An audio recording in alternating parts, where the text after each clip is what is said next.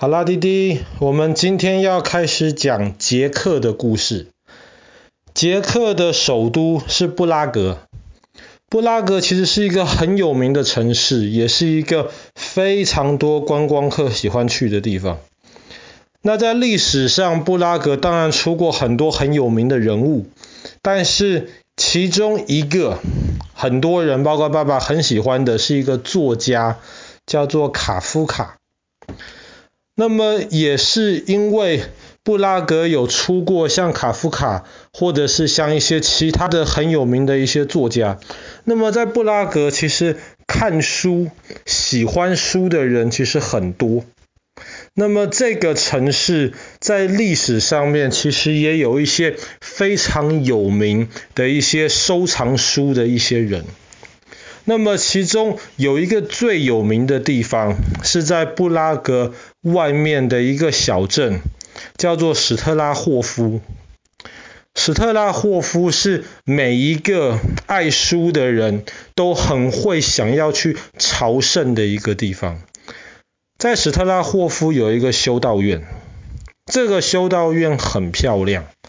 大概有快九百年的历史。然后这个修道院是一个外外形上面其实很普通，你从门外经过，你可能会觉得这就是另一个那种欧洲保存很好的漂亮大房子，你不会觉得还有什么特别的。但是当你进到这个修道院里面去看的时候，它里面有一个教堂。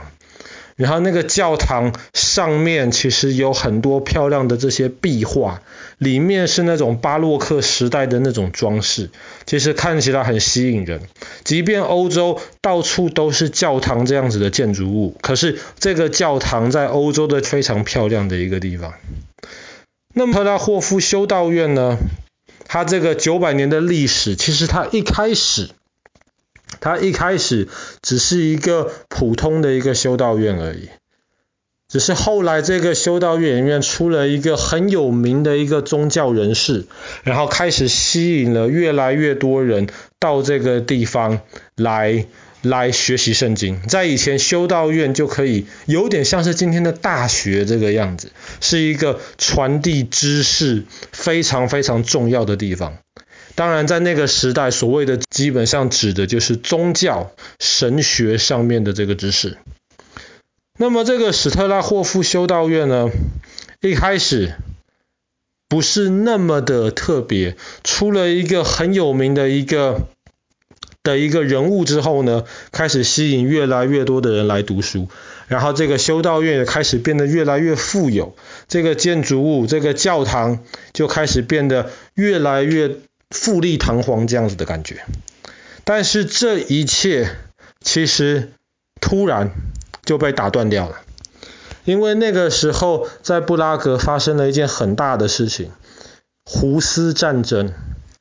那爸爸去年讲故事的时候也讲到胡斯战争一开始的这个导火线，就是丢出窗外事件。当时因为一些对于宗教上面的认识的不同。那么当时罗马天主教在卖这些赎罪券，他们说只要你有钱，那么你过去犯的罪，神就会赦免你，你只要花钱买这个赎罪券就可以了。这个当然是乱讲的。那么当时在捷克，在布拉格这个就有一个人叫胡斯，那么他就说罗马天主教这个赎罪，所以他们就开始周围越来越多人跟随他，要反抗罗马天主教当时这个非常荒谬的一些举动，那么后来呢，他们就把罗马天主教派来的一些人，从布拉格的高卡往高塔往窗外丢出去，这个就是有名的丢出窗外事件。那么后来就开始引发了胡斯战争。那么在胡斯战争的时候呢，史特拉霍夫修道院受到了非常非常严重的破坏。因为当时这个修道院被认为是比较亲近，在他们的思想教育方面是比较亲近罗马天主教的，那么自然会被这个支持这个胡斯这个有新的想法的这个人，还有他的这些追随者们，会非常非常的呃痛恨。所以史特拉霍夫修道院在胡斯战争被破坏得很严重。那么在后来德意志世界里面的三十年战争。那么这个修道院几乎就差没有变成废墟了。可是这个修道院在战争结束之后呢，它就迎来了一段黄金时期，因为在那个时候，这个修道院有一个非常好而且非常厉害的一个院长，这个院长就开始要想办法找人来支持他，要重修这个修道院，然后重修里面的这个教堂。是今天绝大多数，包括爸爸自己去这个修道院，都不是为了参观这个修道院或是这个教堂。我们去都是因为去这个修道院里面的一个图书馆，史特拉霍夫修道院的图书馆。这个图书馆有两个厅，一个叫做神学大厅，一个叫做哲学大厅。那么这两个厅是开放让观光客可以看的，可是其实你不能够真的走进去，这点很讨厌。它它围了一条线，你只能站在门外，然后把头伸到里面去看。可是这个史特拉霍夫修道院的图书馆被很多人认为是全世界最漂亮的图书馆，它是真的非常漂亮。一开始建的规模比较小的是神学大厅。那么这个神学大厅的屋顶，如果抬头看的的话呢，就会发现是很多的拱形，在这个拱形中间就有那个天花板的那个壁画，那个壁画基本上因为是神学大厅，里面是神学的书，在壁画上面就有很多那种以圣经的故事为题材画的画。那个画当然是非常漂亮，然后在那个天花板的拱顶，还有墙壁衔接的地方，也是雕刻的非常非常的精美。墙壁基本上都是书柜，那个书柜从地板连到天花板这么高，可是那个书柜上面仔细看，有用木头雕刻的那个书籍，就是书的那个 spine，书中间的那个把一页一页连在一起的那个东西。它那个书籍上面其实就有点像是我们现代图书馆，他们做记录，告诉你说这一排大概是什么书，下一排是什么书。然后这个其实雕刻的真的非常精美，而且里面的书很多都是价值连城的宝贝，很多版本的圣经，当然不像我们之前讲过爱尔兰的凯尔经一样，但是很多也都是那一种，那呃那一种。需要非常非常多的那些呃，有很高的艺术价值，每一个页或是每一个字旁边都会有非常多漂亮的插画的那种泥金版本的圣经。那么旁边另一个大厅是哲学大厅，哲学大厅的规模就更大，里面放的书就更多。它的天花板就不再是那种宗教的题材，而是那种科学跟文明，有科学文明才会进步这样子的主题。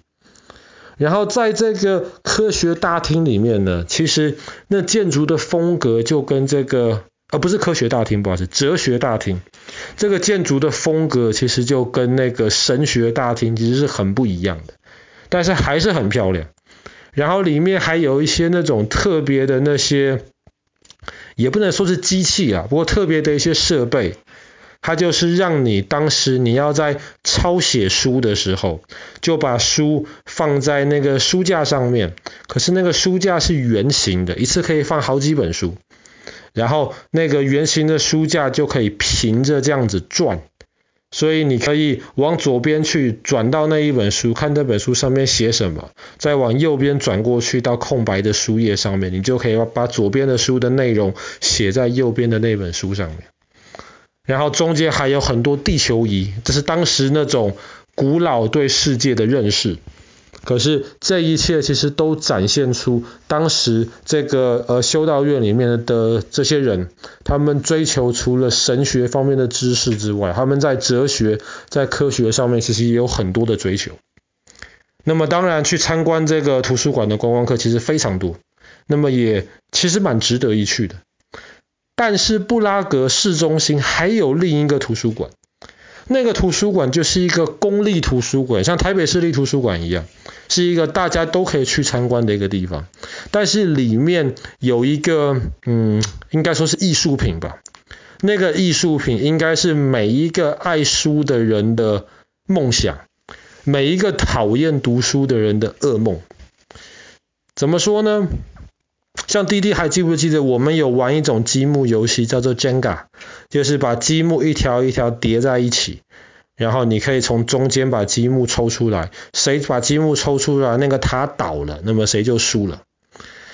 那里面的书就像是堆的，像是 Jenga 这个积木游戏一样，一本一本书交叉叠在一起，叠成一个圆柱体。然后里面的书叠得太好了，你已经不能把那些叠了的书抽出来了。一抽出来，你感觉上整个那个书塔就会垮下来一样。然后在那个圆形的塔的最底部还放了面镜子，所以你从上面往下看，你就会觉得哇，天哪，这个书塔是永无止境。所以说，如果是不爱读书的人看到那个，就真的会觉得这个是个噩梦。当然，这个书塔比较像是一个艺术品，展现出来一个图书馆爱书的人心中的天堂长的是什么样子。那爸爸没有亲眼看过这个呃这个书塔，但是在网上看到那个照片真的非常震撼。那爸爸希望有一天也能够带弟弟跟哥哥到布拉格去，亲眼的看一下这个美丽的书塔，还有拜访一下。这个史特拉霍夫修道院。好啦，那么我们今天的故事就讲到这边。捷克布拉格这两个非常特别的图书馆。